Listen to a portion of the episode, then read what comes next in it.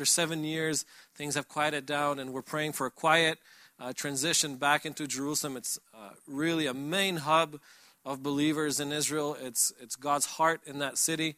And we, we believe this will be a very impactful, very important conference uh, in Jerusalem. And as you see, me and Milad are here, and, and what you saw in that conference is really what, what we are pursuing in Israel. Uh, if I'm going to share a little bit about how to be praying and what's happening there right now, and some of the things that God has done in our life this past year. I'm going to share a little bit. Uh, I'm going to share testimonies about a trip that we did into northern Iraq and Turkey, uh, serving with refugees. And there's going to be some prophetic things that I'm going to share that have to do with that trip and some prayer points. So, Father, I just ask that you would speak through me tonight and give us wisdom, open our hearts to receive what you have to say. Father, I thank you for us being here together. God, I thank you for Milad being here with me today and the unity. Father, we ask that you would multiply this fruit and bring many more like this. In Yeshua's name, amen. I don't know that there's many people my age that are doing what we're doing. It's the first time I've gone out uh, on a trip like this with Milad. We did a mission trip together, but this is the first time we're doing an actual, just uh, more of a ministry type trip, not a missions trip. Um, and I don't know anybody else that has done this. It was kind of a courageous first step. If you would have asked me a few years ago, I would have said this wouldn't be possible. I can't work with Arabs. I can't work with Palestinians. There's too many differences, too much conflict. Uh, we'll each go our separate ways. I love them you know, we can be friends but not work together. And God's really changed my heart in that area. Well, let's start with this verse. You heard it in the video uh, Isaiah 19, 23 through 24. This verse is going to be a foundation for what we're going to be speaking about today. Have you guys ever done a study or a teaching on this verse here? All right, so one, I'm going to ask you guys to dive deeper into this. Mike Bickle and uh, uh, a few other people have some very, really good teaching on this subject. Uh, it has to do with the Middle East and God's heart for the Middle East. And I really, really encourage you. This, this verse is becoming more and more important as the time draws near for his return. And there's a reason for that. But let's, let's read it. In that day there will be a highway from Egypt to Assyria and Assyria will come into Egypt, and Egypt into Assyria. And the Egyptians will worship with the Assyrians. In that day, Israel will be the third with Egypt and Assyria, a blessing in the midst of the earth, whom the Lord of hosts has blessed, saying, Blessed be Egypt, my people, and Assyria, the work of my hands, and Israel, my inheritance. Now, these are only two verses from this, from this chapter.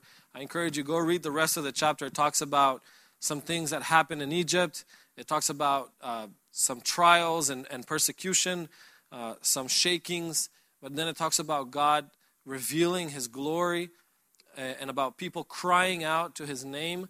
But this, this chapter actually talks a lot about worship and about the building of altars. And this chapter is very prophetic to the prayer movement, especially in the Middle East. This chapter talks about God raising up altars of worship throughout the Middle East. And we see that happening right now.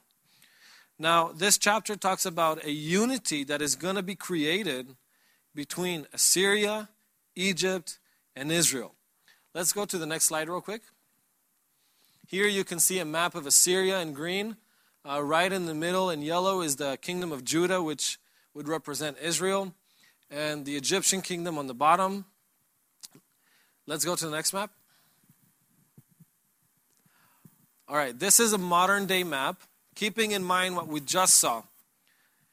You can see highlighted the regions that would be considered the kingdom of Assyria, Israel, and Egypt.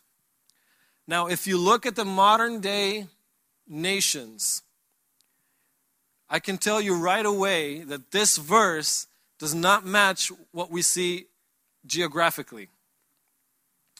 Those nations in Assyria and Egypt are not united or favorable in any way towards Israel at all. That's an understatement. Right? You look at Iraq, Syria, Jordan, Lebanon, parts of Iran, Saudi Arabia, Egypt, all those nations really don't like Israel. Egypt and Jordan have peace treaties with Israel, but the people themselves really don't like Israel. And then on top of that, you have the conflict between the Palestinians and the Jewish people within Israel.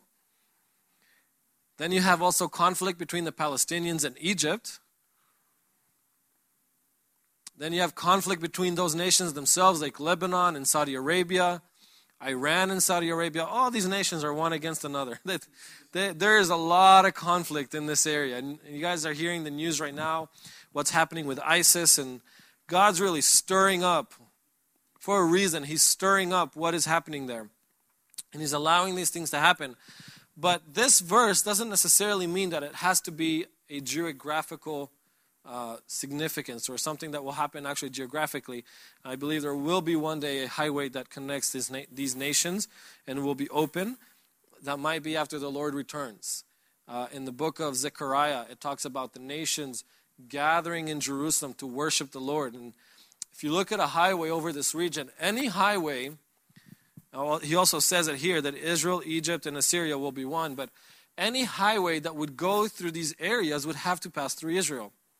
You can't build a highway from Iraq, Syria, or Lebanon to Egypt without going through Israel. It's impossible. Even geographically, it's impossible. Right under Israel is the border between Egypt and all the other nations because you have a sea that divides it right there.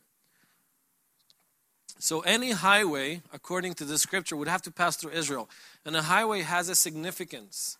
It, it, it, it, would speak of trade and exchanging goods, people going back and forth from one place to another, relationships and, and treaties and, and um, political alliances, even kingdom alliances. But more than anything, the highways serve the kings.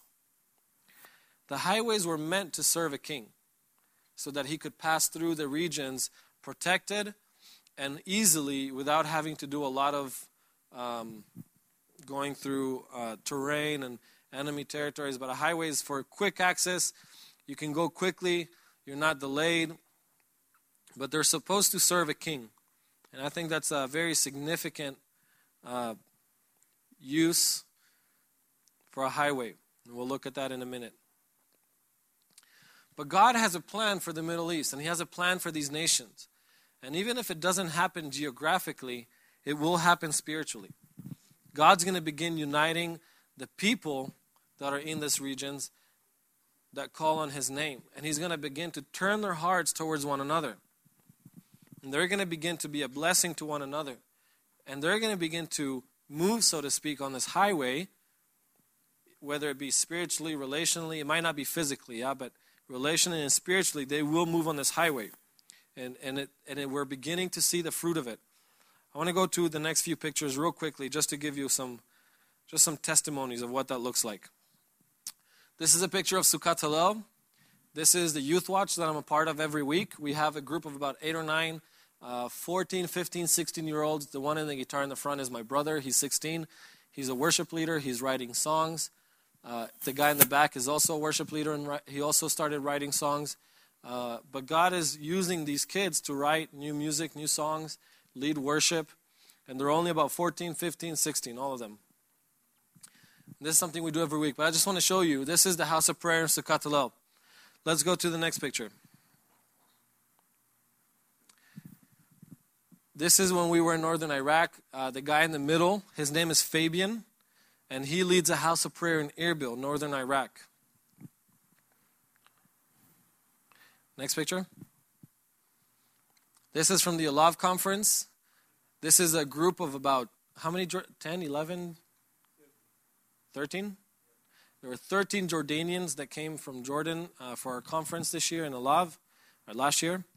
And two of them, I think two or three of them, were part of a house of prayer in Amman, Jordan.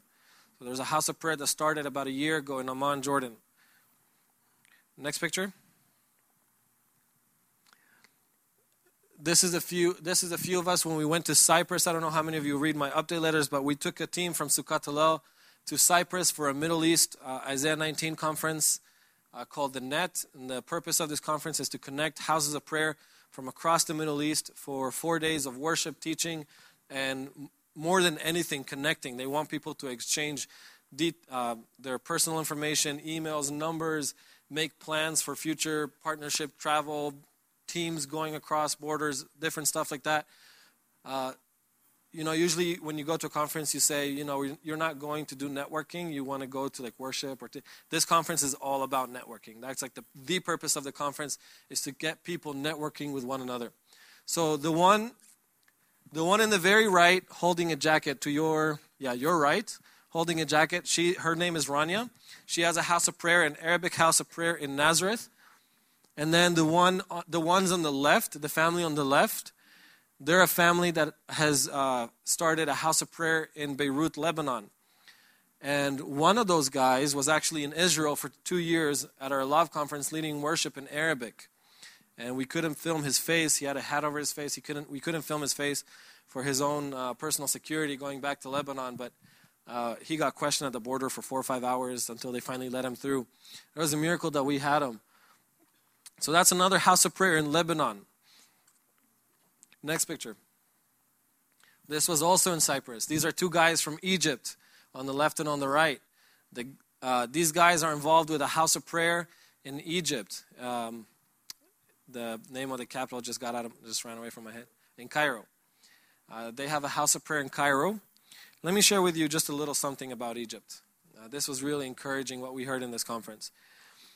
All of you know what started happening in Egypt three years ago, right? The, they took away, they um, they put down Mubarak. They took him out of out of um, out of his um, uh, from rule, his throne, so to speak. Uh, and back then, we knew of about five houses of prayer in Egypt, so to, more or less. As this conflict started, when they took out Mubarak and they put in the Muslim Brotherhood was voted into power, they started persecuting Christians and they started killing and killing Christians, and they started burning a lot of churches. Uh, we estimate that over 300 churches were burnt during that time. Uh, what was amazing, though, is that as the persecution started, now if you go into Isaiah 19, you can read that that's exactly what's going to happen in Egypt about instability, shakings, and in the midst of that, they're going to cry out to the Lord, and God's going to raise up an altar in the midst of Egypt. Well, they started experiencing persecution and, and um, hatred. God was stirring up the Egyptians, and they voted in the Muslim Brotherhood, who is very extreme and very anti Christians in every sense of the word. Uh, and today we know that there's over 25 houses of prayer in Egypt in a matter of two to three years. They recently had their One Thing conference, which had more than 10,000 young people, which in the Middle East is a very, very large number. I met uh, this guy on the, on the right. They came with a team of about 15 from Egypt, and they told us a story of a prayer gathering that they had. In this prayer gathering, they, they would get together, continue like quite a bit to worship and pray together, and they would pray for Israel. And one day, the Holy Spirit fell in their gathering, and people just fell on the floor. Spontaneously, people started falling on the floor. People started speaking in tongues and a few of the young people there started speaking tongues in Hebrew. And they had no idea why that was happening. And they realized that God was doing something. So they started praying about it, and they came across this scripture, and I think it's in Isaiah 19, where it talks about five cities in Egypt that will speak the language of Canaan. So some of them have actually started learning Hebrew in university as a prophetic act of that scripture, believing that God's going to do that. So God's really moving in that nation. Let me share with you one more story. I was sharing this today with Don and Milad. We, there was a young lady that uh, Rick met when he was in Egypt in Cairo. And a young lady that, when she came to the faith, she hated Israel. She hated the Jewish people, absolutely hated the Jewish people. And one day, God appeared to her. Uh, Jesus appeared to her physically and told her, I want you to love my people. And she started crying and she said i can't. I can't do it. It's, it's too hard. And jesus started weeping in front of her. And he said why can't you love my people? I died for them just like i died for you. And she said no i can't do it. I can't do it. And after a little while finally i think she opened up and she said that she needed his help to be able to do this for six straight months Jesus would appear to her every day in her room and taught her from Genesis to Revelation why to love and pray for his people. And she shared this story to Rick, and he shared it in the house of prayer. We were absolutely blown away. But these are just some of the things that God is doing in Egypt and in the other nations around us, turning people's hearts towards Israel. The people in Lebanon, they were telling us that in their house of prayer, they can't refer to Israel as Israel. They say Disneyland or they say other things. So they, they for example, they'll say, Man, we wish we could go to Disneyland. Or when they're praying, they're praying for Disneyland. Uh, because they have they have people come in who are uh, one not believers two sometimes you have the secret police or um, uh, intelligence people and they don't care if you're christian but the moment that you're christian and you talk about israel that's when the tide turns so you can be a Christian and an Arab that, that that's you know acceptable in some ways, even in nations like Saudi Arabia and Egypt and Lebanon, which are very very extreme uh, Muslim countries. Uh, Egypt, for example, they wanted us to come for, for a conference with Israelis, and they said, you know, if you we want you to come, but we can't really have you in our house or in our church or in our conference because you'll bring all the police with you. They'll follow you everywhere, and we don't really want to be exposed to that. So that was kind of um, they wanted me to come, but they were too afraid for us to come. But that's how that's how they treat the Christians can be Christians as long as you don't talk about Israel. That's kind of the hot topic. But in Lebanon, they would pray for Israel, and they, they, they have to come up with all kind of ways to to hide the fact but they do. They shared with us a story of one of the uh, high level uh, ISIS people in Lebanon who actually came to the faith and is now being discipled there. And so God's really, I mean, God's really moving there. Uh, Fabian, also in, in northern Iraq, they pray for Israel all the time. They're training their people on how to pray and why love Israel. And they have a heart for it. Uh, Rick's actually going to be doing a training in Turkey uh, this coming March, uh, birthing Houses of Prayer conference uh, for people around the Middle East. So it's something that God's really moving and really doing there. Can we go back to the to the Isaiah 19 map? I just want to have that up. So that's that's going to be one of the most significant uh, prophetic words in our time right now. Isaiah 19. I, I want to encourage you, study it, get deep into it, understand it because this is what the Lord is doing, and it has a lot to do with you. Let's go to Isaiah 40. Many of you might know this verse.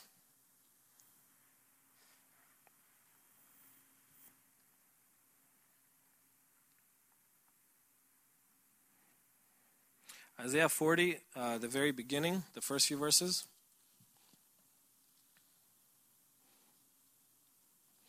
Verse 3 it says, A voice cries in the wilderness, Prepare the way of the Lord, make straight in the desert a highway for our God.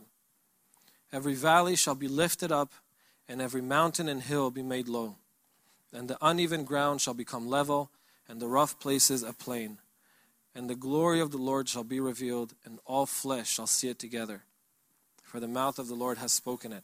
So notice some of the words that God speaks in this prophecy. You know, we always quote this, this prophecy about Israel, but we very much connect this word with Isaiah 19. Talks about a highway being built. The prophet gives a command make straight in the desert a highway for our king. He says, Every, ba- every valley shall be lifted up, every mountain and hill be made low. What does that mean? Here's the way I read it God gives a command to, for the people to build a highway. There's many obstacles in the way. And yet God commands his people to build a highway and that he will take care of every valley and every mountain every un, unlevel ground or uneven ground, every rough place. He's going to change the hearts. He's going to change people. He's going to remove the obstacles that stand in the way of this highway being built. Our responsibility is to start taking care of the highway, start building, start doing. That's what God's calling. saying, make straight the highway, make it, build it, Raise it up. And I'll take care of the mountains. I'll take care of the valleys. I'll take care of the obstacles. Now notice the, the, the language towards the end of this verse of, the, of these verses in verse 5. The glory of the Lord shall be revealed. And through this highway, God's going to begin to reveal his glory in those nations. And all flesh shall see it. Now, this reminds me of Joel 2. That God's going to pour out his spirit over all flesh. If all flesh is going to see his glory, obviously this has something to do with Joel chapter 2. This has something to do with his return. This prophecy is very significant.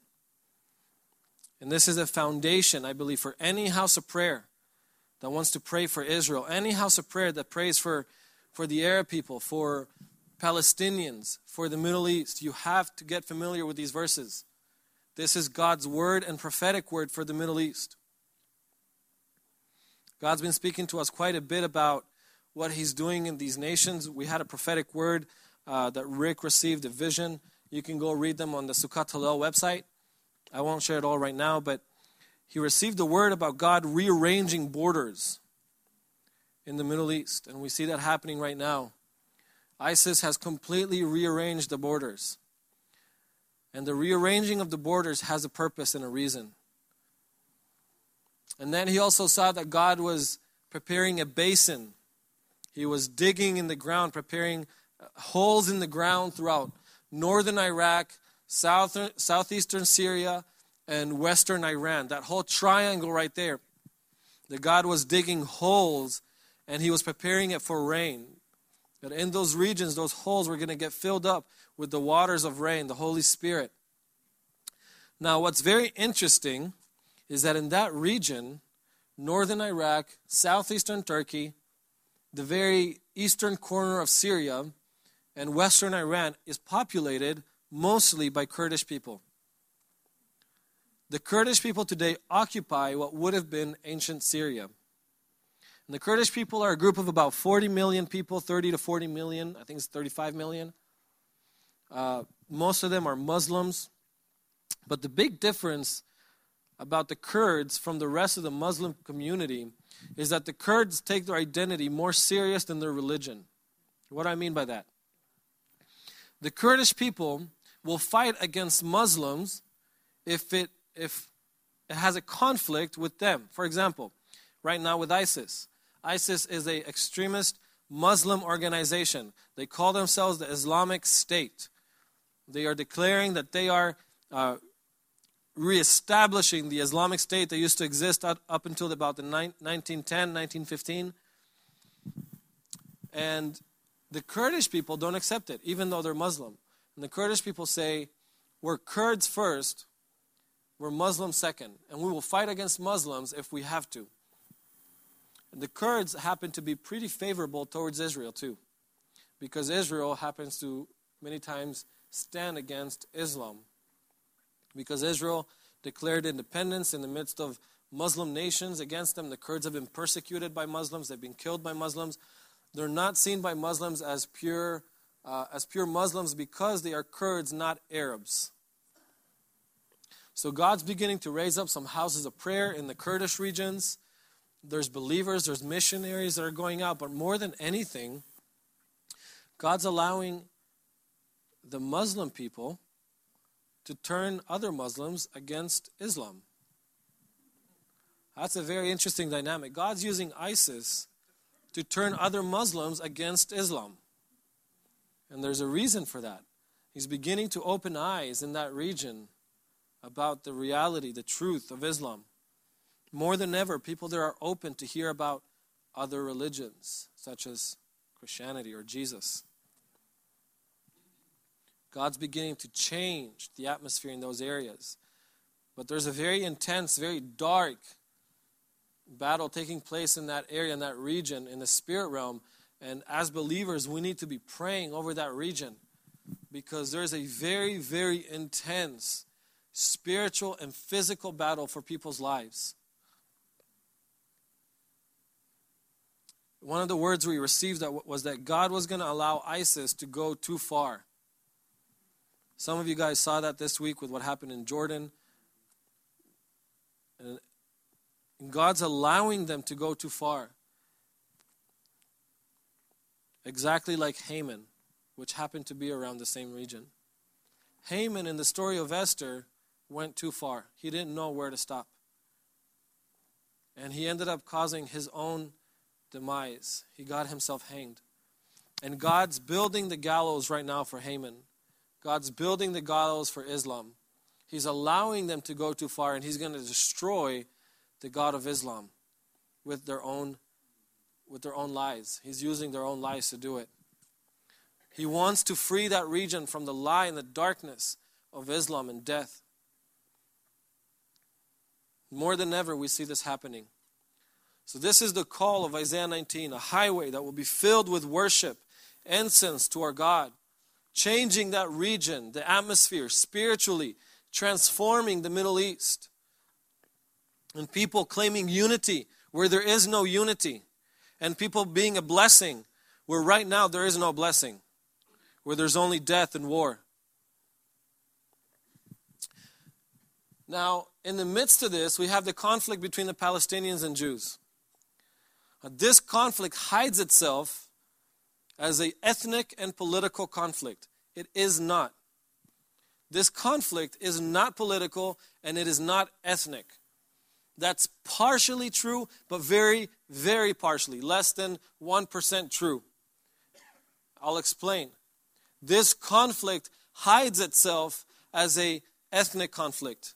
It tells you that the Jewish people are racist against Palestinians it tells you also that the Palestinians are all Muslim, they're all terrorists, they all want the Jews to die, they're all hate, they all hate the Jews. But that is only a symptom. That hatred is only a symptom. It hides itself in a political conflict that is about land, about power. That's also false. You could solve the, the, the problem of land it would still not solve the conflict. The conflict is 99% religious, spiritual. The conflict is about one small piece of land that belongs to him, and that is the Temple Mount. I want to read to you a verse real quick. It's in Ezekiel 43 7. Interestingly enough, God has called us as a house of prayer in Succat we are positioned right in front of the Temple Mount. We actually have our chairs, they're not turned towards the stage. I actually didn't like it too much at first, but now, now we can really see the significance for this. The chairs are not turned towards the stage, they're turned towards the windows that look straight at the Temple Mount.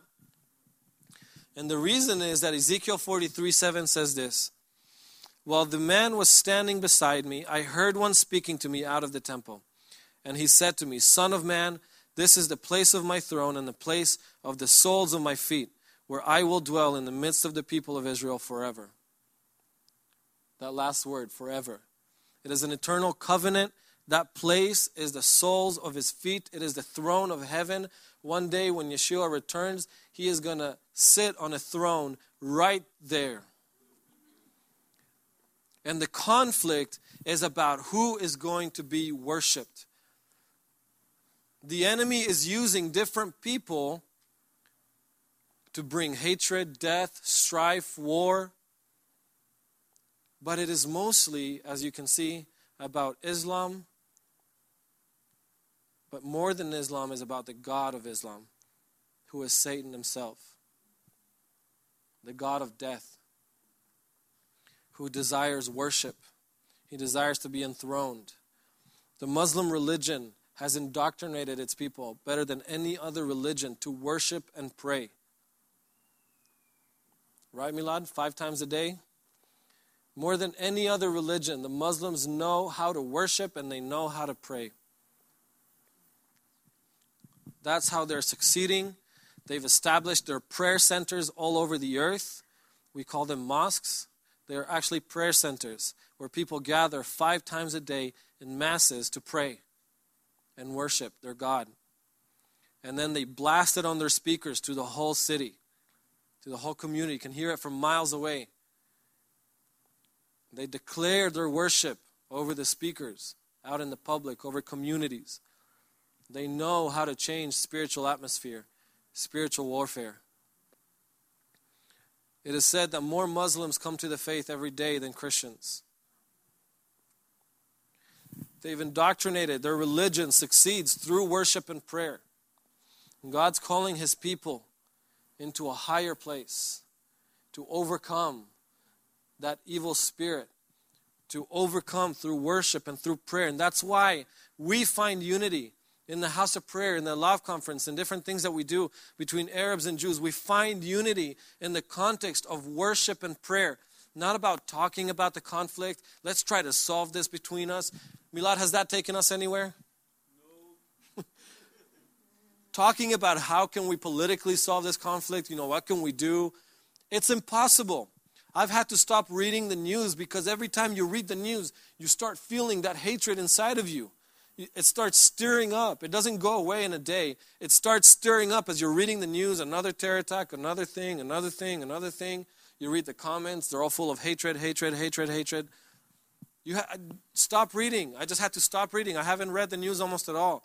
I can't read the news, not when it comes to Arabs and Jews, not when it comes to the conflict, because it's all hateful. And even when it's not hateful, it's disillusioned. You can't solve the conflict politically. You can't solve it ethnically. You can only solve it through Yeshua. You can only solve it in the place of worship and prayer and His presence, in humility and love, in the place where people are willing to wash each other's feet and say they're sorry, to say I forgive you, to say I love you, to build friendship, to build partnership together. This conflict is about a God who's demanding worship and a God who is worthy to receive worship.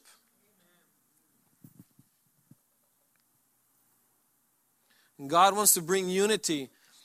That, that little piece of land of Israel and the Palestinian people right there is the key to this whole thing because the highway has to go through there. And when the Palestinians and Jews begin uniting together, when they begin to join their hearts in unity, it will release power over the region and a testimony of Christ. The incense of the testimony of Jesus. This is our hearts. A year ago, when I was here in, in Dallas, I'm going to shift just a little bit. When I was here in Dallas a year ago, uh, the Lord spoke to me through a dream. I told you just a, a little bit ago that when I was uh, about a year ago, if you would have asked me if I would ever travel with an Arab or a Palestinian, I, I no, that's not for me. The leadership in Succat asked me, you know, do you have a vision to ever go out uh, with Arabs together as a one new man team? I was like, nope, leave that alone. I'm not touching that. That's for other people. You you can do it if you want. I'm not doing it. You know, I'll I'll go my way. Well, when I was here last year, I was at Don and Misha's house, and you know, I had I had been praying a lot for the Syrian people and God had put it on my heart for a long time to pray for the Syrian refugees and the conflict there. And I just I would pray continuously over that, over what was happening there. And what the Lord spoke to me about it was that Syria was closed to the gospel. It was almost impossible to take the gospel into Syria. But if the gospel wasn't going to go in, he was going to take them out and expose them to the gospel outside of Syria. And so I began to pray Matthew 9. God, raise up laborers to go to the harvest that is plentiful right now. God, raise up laborers to go into the harvest that is plentiful. God, raise up laborers to go into the harvest. Not many people wanted to go into places of conflict, to the refugee camps.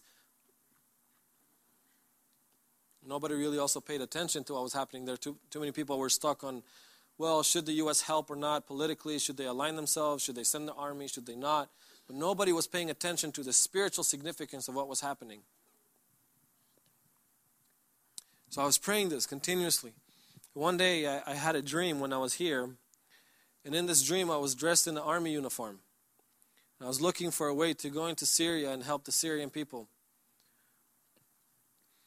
And in this dream, I found an underground tunnel that went into Syria. And I went across and I got to the other side. And when I got to the other side, I was captured and I immediately understood that I was going to get tortured and killed. And I, you know, in the dream, I'll explain this later, but you don't go into an enemy country dressed in an army uniform. That's not very smart. But when I was captured, they told me, they took me to a prison, they told me, you're going to be tortured, we're going to execute you, but if you want to write some last words, we're going to send them back to Israel. So I began to think about what am I going to write? What am I going to send back? And I began to feel a lot of anger, a lot of disappointment. I started thinking about how I would never have a family.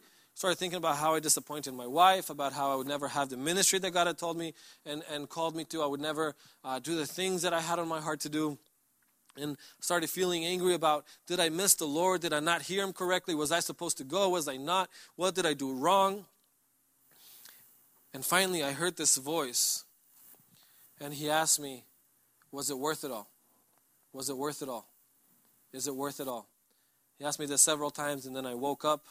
And when I woke up, I could feel the presence of God in the room, and I immediately turned around to see if my wife was there because it felt so real but I felt God's presence in the room. I don't usually remember dreams.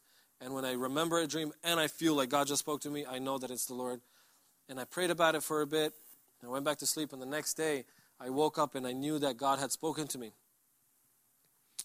So I called up the leadership, and uh, uh, John Mark and Milad actually, they were in Israel at the time. They were working on the next Love conference. Uh, they had one of their admin meetings.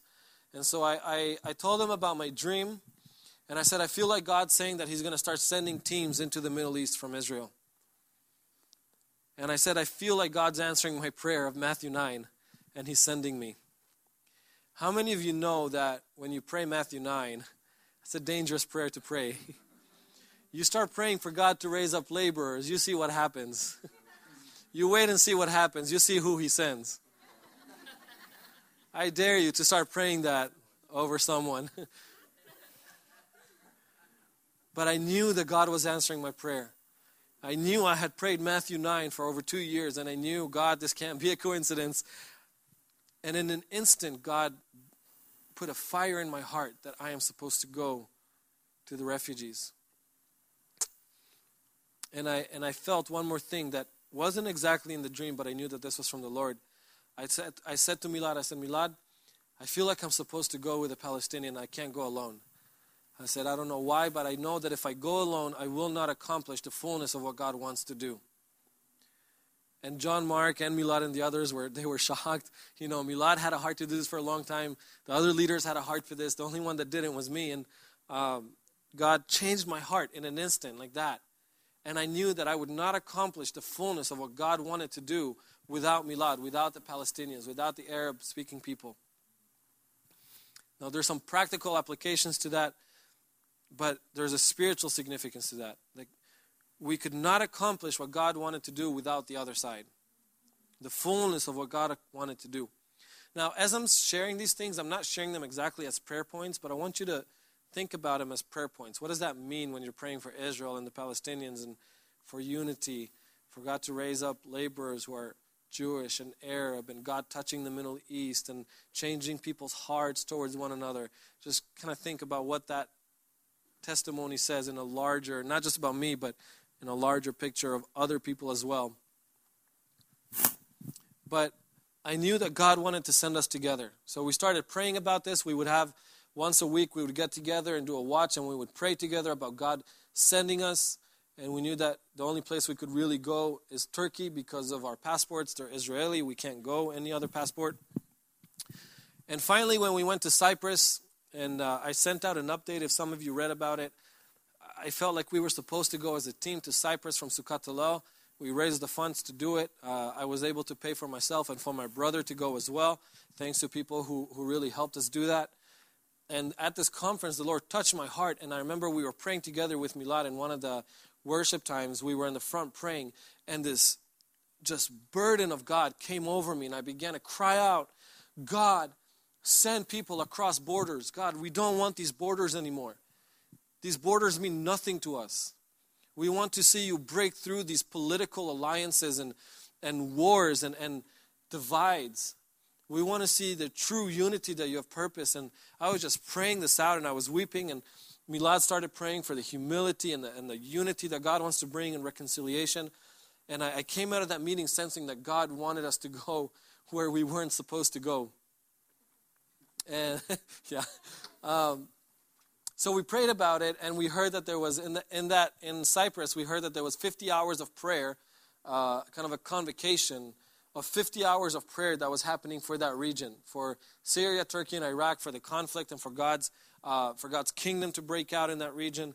And so we felt that we were supposed to go to represent Israel, that it, the fullness of the Isaiah 19 highway would not be represented if there's not someone from Israel there.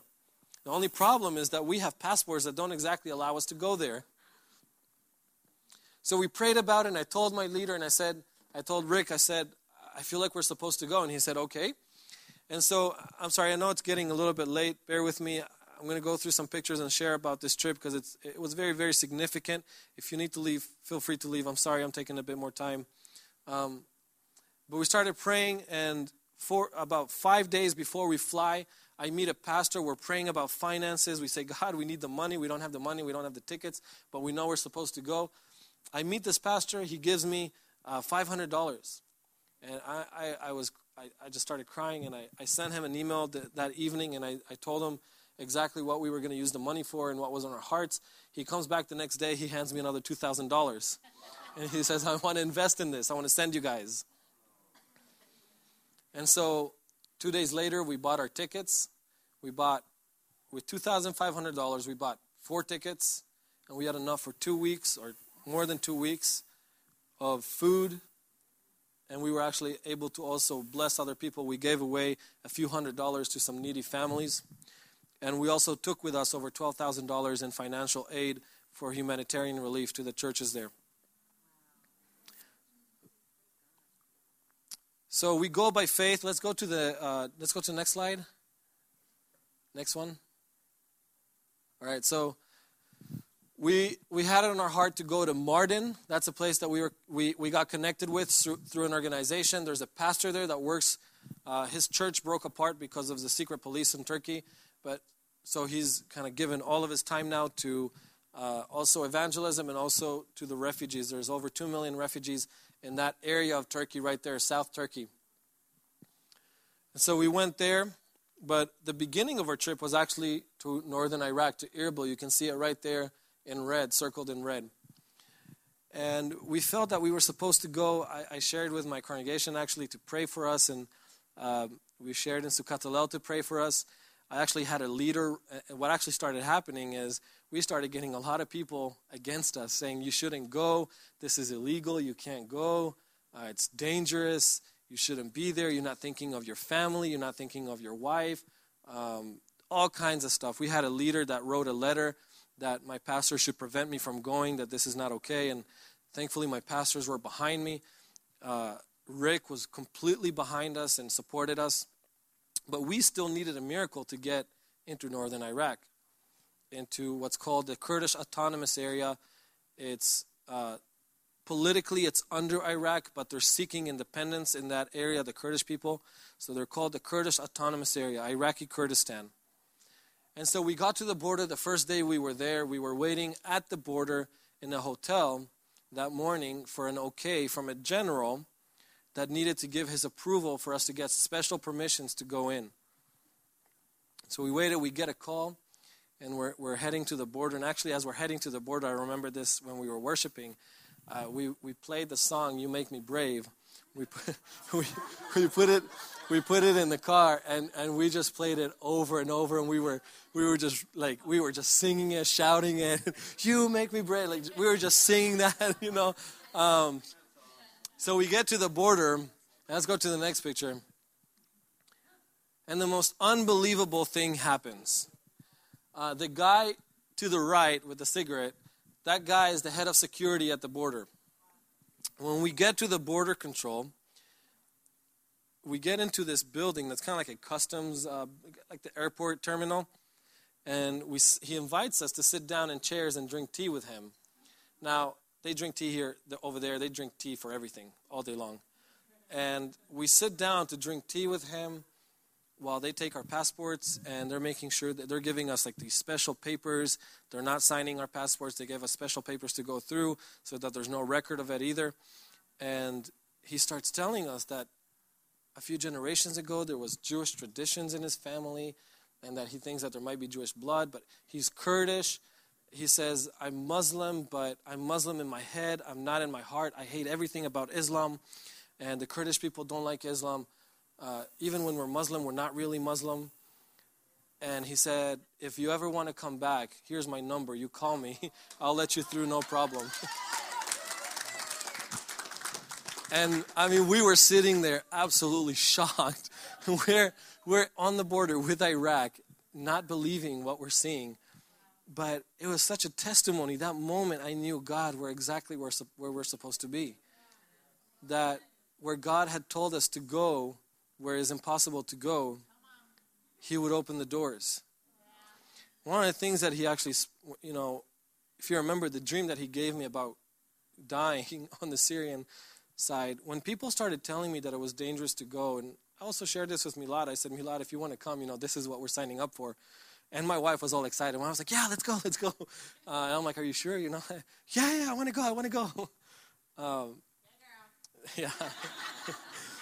but actually, the day that I first shared my wife this dream and the story, she was like, I was kind of a little bit scared to tell her. I'm kind of a visionary, always thinking of stuff to do. And she's like, I wanted to do that a long time ago. Why didn't you tell me this before? um, but when people told me that it was dangerous to go, that we shouldn't go, that it was it wasn't okay for us, and all these things, I said, you know what?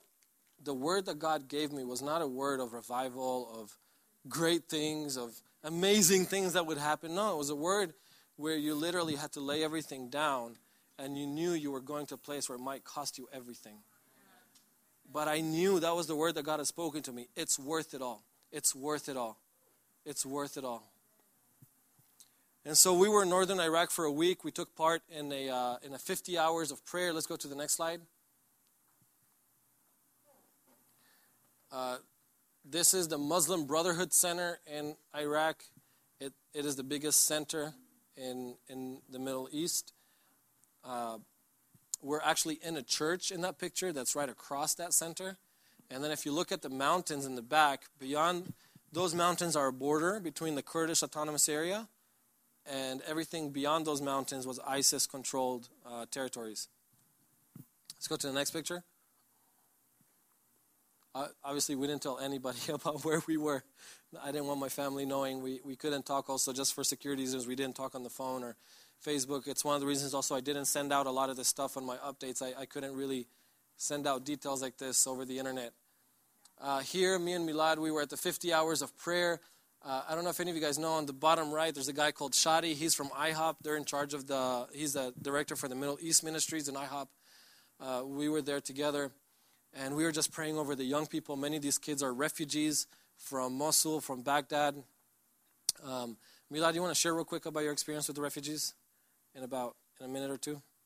Yeah. Minute or two?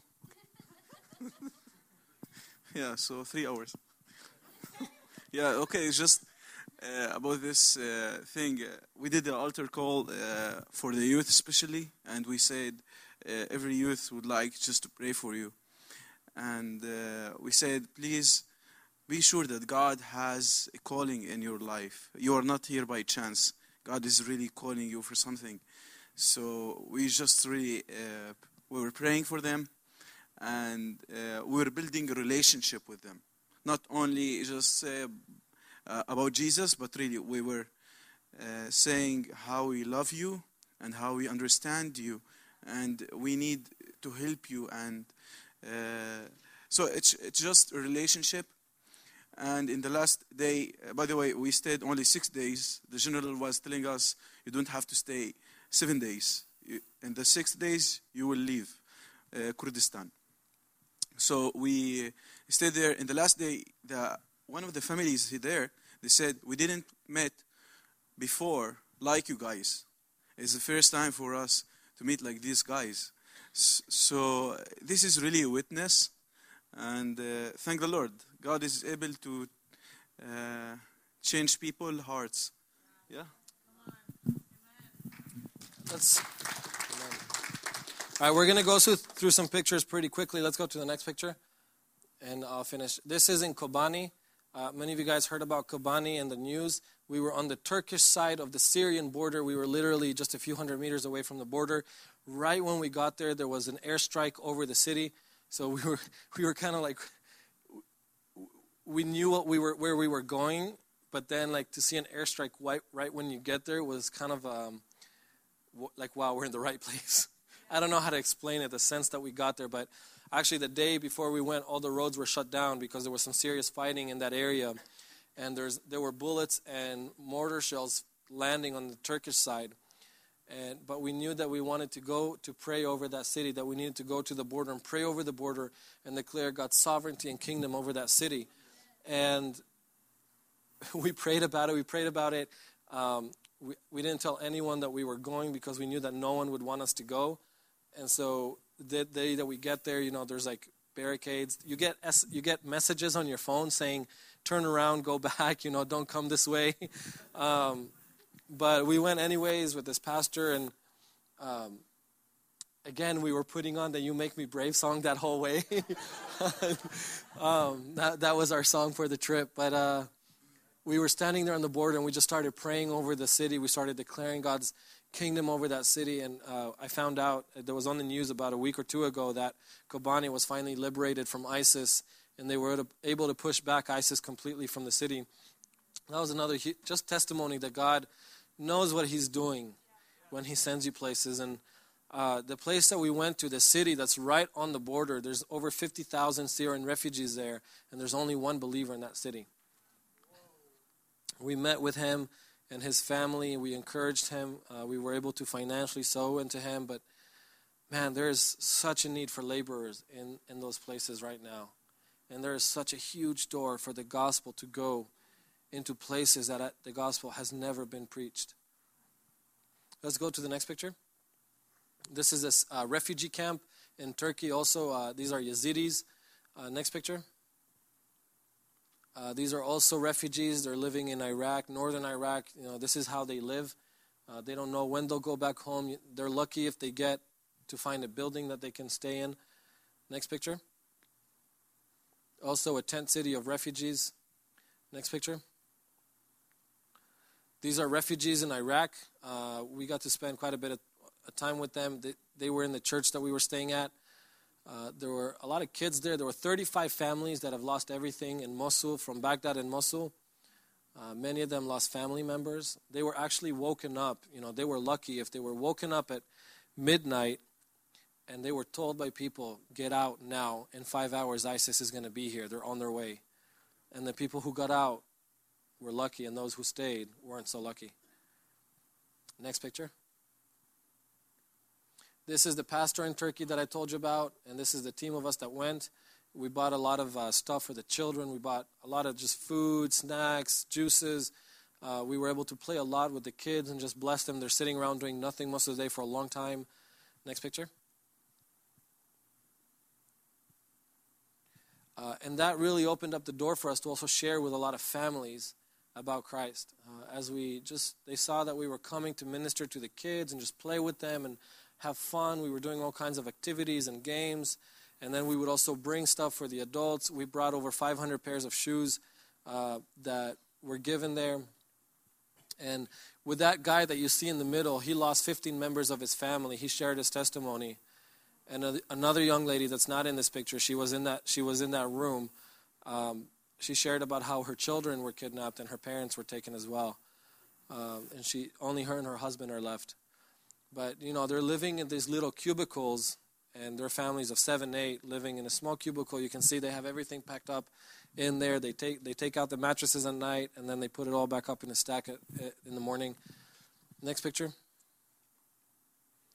You, they would all gather around us. We would just tell them our story. We started telling them about how much we love them, about Yeshua, and how much He loved them, and how much, uh, you know, they have hope only through Yeshua, only through Jesus. Next picture. Uh, these are also Yazidis that were refugees in uh, northern Iraq. Uh, the leaders were telling us how most of the women from their tribe were kidnapped by ISIS. Most of their women were gone. Um, at this meeting, the Lord put it really heavily on my heart. Uh, and also for the next week, we got to see a lot of Yazidi refugees. How many know, you know who the Yazidi are? I didn't know who they were until I got there. They're a group of about 1 million people. They're an unreached people group. They live on a mountain called Mount Sinjar in northern Iraq, really close to Mosul. And when ISIS came, they started being slaughtered and they had to flee. Now, the Yazidi people are not Muslim. They have a weird religion that nobody really knows what they believe in, but they believe in a black book and they believe in a devil and in some sort of angel, and that's all they. Most of them don't even know what it is, and they say, "Well, we have some kind of black book that it's a holy book, but nobody's really read it. Only a few holy people, and there's only three of them." um, so it's it's a very nobody really knows, for, and for that reason, they've been persecuted and killed by Muslims for hundreds of years. They've experienced 70 genocides or 71 genocides. And so this has caused them to be an extremely closed community, and anyone who converts to another faith from their community is killed if they don't escape. For this reason, there's probably only a handful of believers who are Yazidi. And there's a million of them. They are an unreached people group that for the first time are outside of their natural habitat and they're getting exposed to the gospel we got to share with a lot. We got to share with a few hundred about Yeshua, about God's love. These people feel rejected, they feel hated, they feel like they have no hope, like nobody cares about them, nobody nobody cares about who they are, about their lives. And we just got to listen to their stories. We got to pray for them, we got to share with them, and it's the first time that they've experienced anything like that. Next picture is my wife. This is some of the things we did. Face painting. They would they were crazy when we would do this. Next picture. Also, we're just buying stuff for the kids. Next picture. I think that. Yeah. Uh, I, I, we have so many more. I wish I could show them all to you. It would be hours, but um, this is really significant what God's doing right now in the Middle East. Uh, we know we hear a lot of bad stuff, a lot of the wars, and I want to encourage you, you know, it's so easy to get mixed up in all the political, you know, should we be involved? Should we not be involved? Should the U.S. go in? Should they not go in? Should they send weapons? Should they not send weapons? Should the military go or not go? And what are the news saying? And what are the people doing? And it is overbearing, and you lose sight of what God is doing. When you get too caught up in the political aspects of what's happening, you lose sight of what God is doing, and you forget to pray for what really matters. And what God is doing there is really significant. He is rearranging and changing the region and preparing it for an outpouring. He is changing hearts, He is opening hearts. More Muslims than ever before are open to the gospel because they're seeing the true face of it. We met quite a few pastors. Uh, the pastor we stayed with, Pastor Majid, and also a pastor called Ahmed, and a few others, you know, former Muslims, extreme Muslims who came to the Lord and God's just changing hearts. But more than anything, we're praying that God will continue to raise up worship and prayer across the Middle East because this is what will change and transform the region and prepare it for God's final outpouring over that region. If you want to have some more prayer points, I encourage you to go to the Succat Hallel website. We have uh, some of the visions that Rick has had over the past few months uh, with some very clear prayer points for Israel, for the Palestinian people, uh, for uh, Europe and what's happening there right now, and also for the Middle East. SuccatHallel.com. It's S U C C A T H A L L E L.com. Sorry. Can we get it up on the screens maybe? Yeah. It, um, yeah, I just want to encourage you be aware of what's happening, be praying for what's happening. And we want to pray Matthew 9. We want to continue praying Matthew 9. God, raise up laborers for this region. There is such a need for laborers in that region. Everyone else is, is running away. Most of the missionaries have left, but there's more than 11 or 12 million refugees that need to hear the gospel and can for the first time. In Jordan, more than a thousand refugees, Muslims, have come to the faith in the refugee camps in Turkey as well, Syrian refugees that are accepting the, the faith.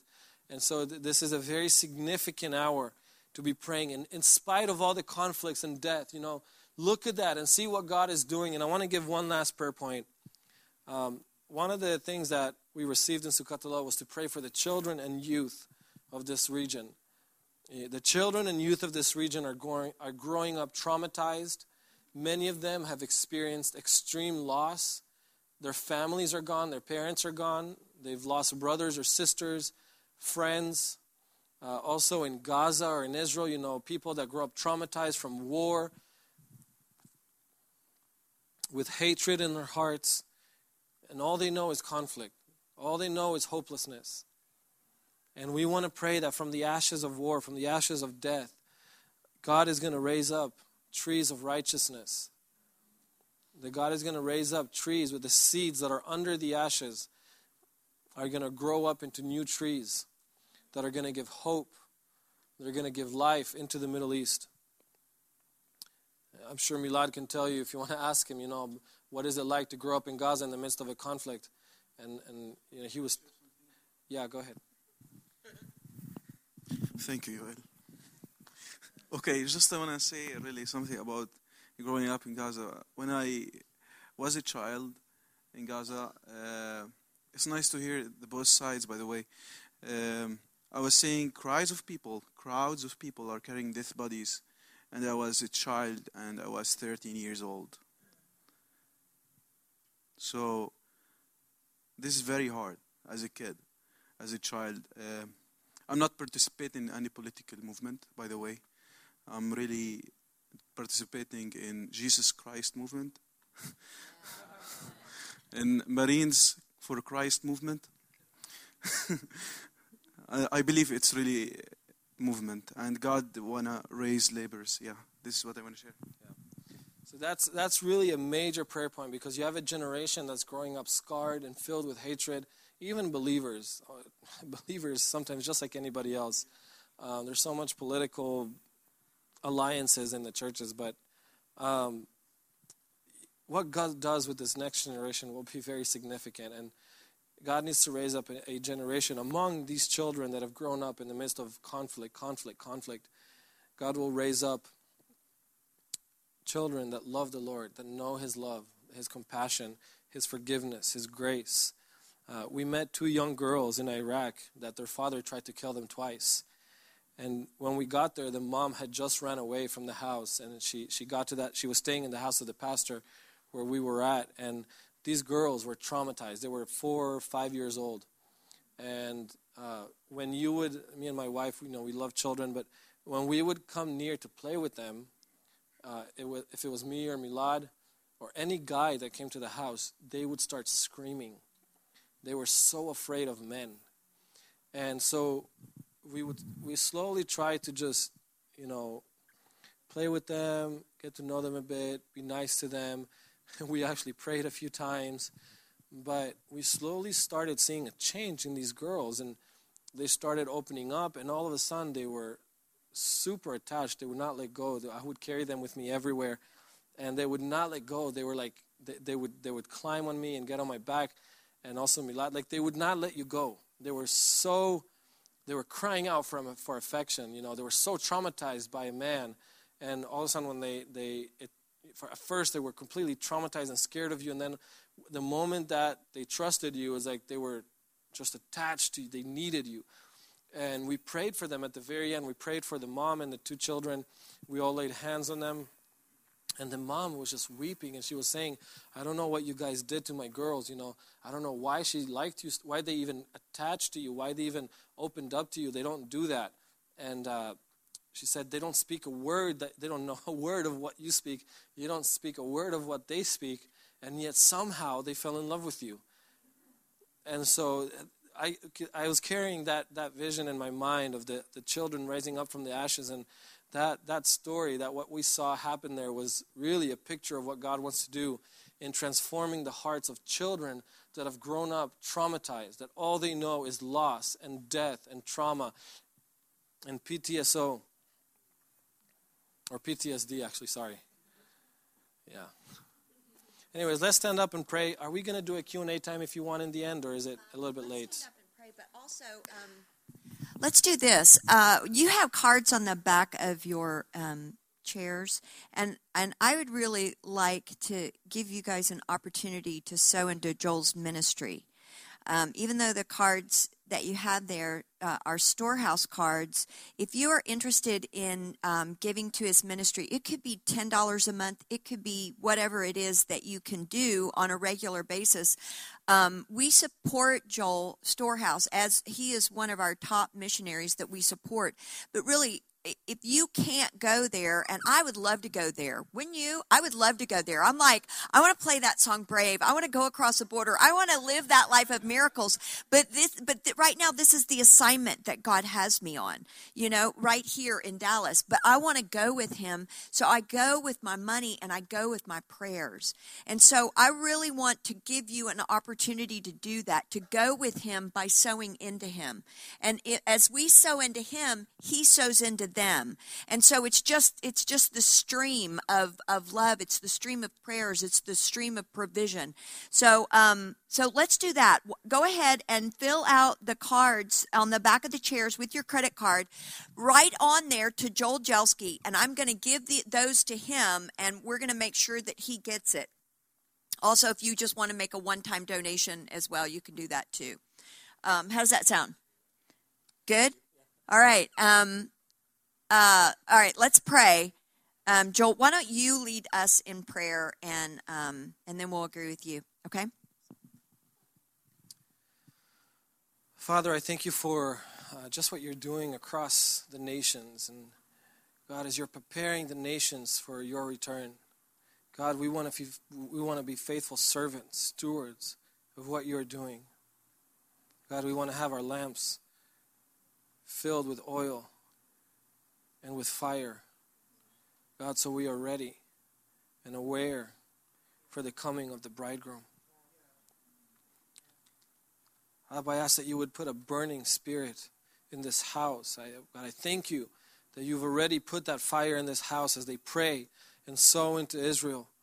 God, and I ask that you would put a fire and a burning in their heart to continue praying for the Middle East and for uh, what you are doing there for your kingdom to break out. God, I ask that you would put, put a burden on their hearts, God, to cry out for laborers.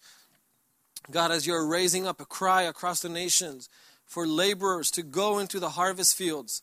God, and I know that you will take people, even from this own house, from this city, into the harvest fields. You will send them out as laborers. God, I ask that you would put a vision in their hearts. God, take them into a deeper understanding and revelation of your Isaiah 19 highway. God, as we prepare for your return to the Middle East, for the great outpouring over all flesh, Abba. God, we thank you for what you're doing in spite of wars and conflict, God, in spite of what the media will tell us and the news show us. God, I thank you that what you're doing is greater and beyond our understanding, and it's greater than any any demon, any enemy in the world, God, any spirit that would try to bring death, that would try to bring uh, lies and condemnation over people, God, that your grace, your spirit, your power is greater than all those things, Abba. And the incense will arise. God, your incense will arise across the nations. God, what we declared earlier that every tongue, every knee will bow, every tongue will declare that you are King, God. Every person in the Middle East, every Muslim, God, will know that Jesus is King of kings and Lord of lords, God, and your name will be known across the nations. God, incense will arise to you from across the nations, and your glory will cover the earth, Abba. It will cover the Middle East. Hallelujah. Father, we, we, we pray that you will raise up worshipers and intercessors in Israel, in Egypt, in Jordan, in Lebanon, in Syria, in Turkey, in Iraq, in Iran. We're seeing it happen before our eyes as you're raising up a prayer movement that will cry out day and night, that will unite their hearts in worship and prayer, that they will unite their hearts in covenant and relationship across borders, across nations. God, I thank you that you are doing what no political alliance can do, that you do the things that no human being can, can do, Abba. Father, and we pray that you will continue to raise up people with a heart to go where no other will go, with a heart to go where they are told that they cannot go.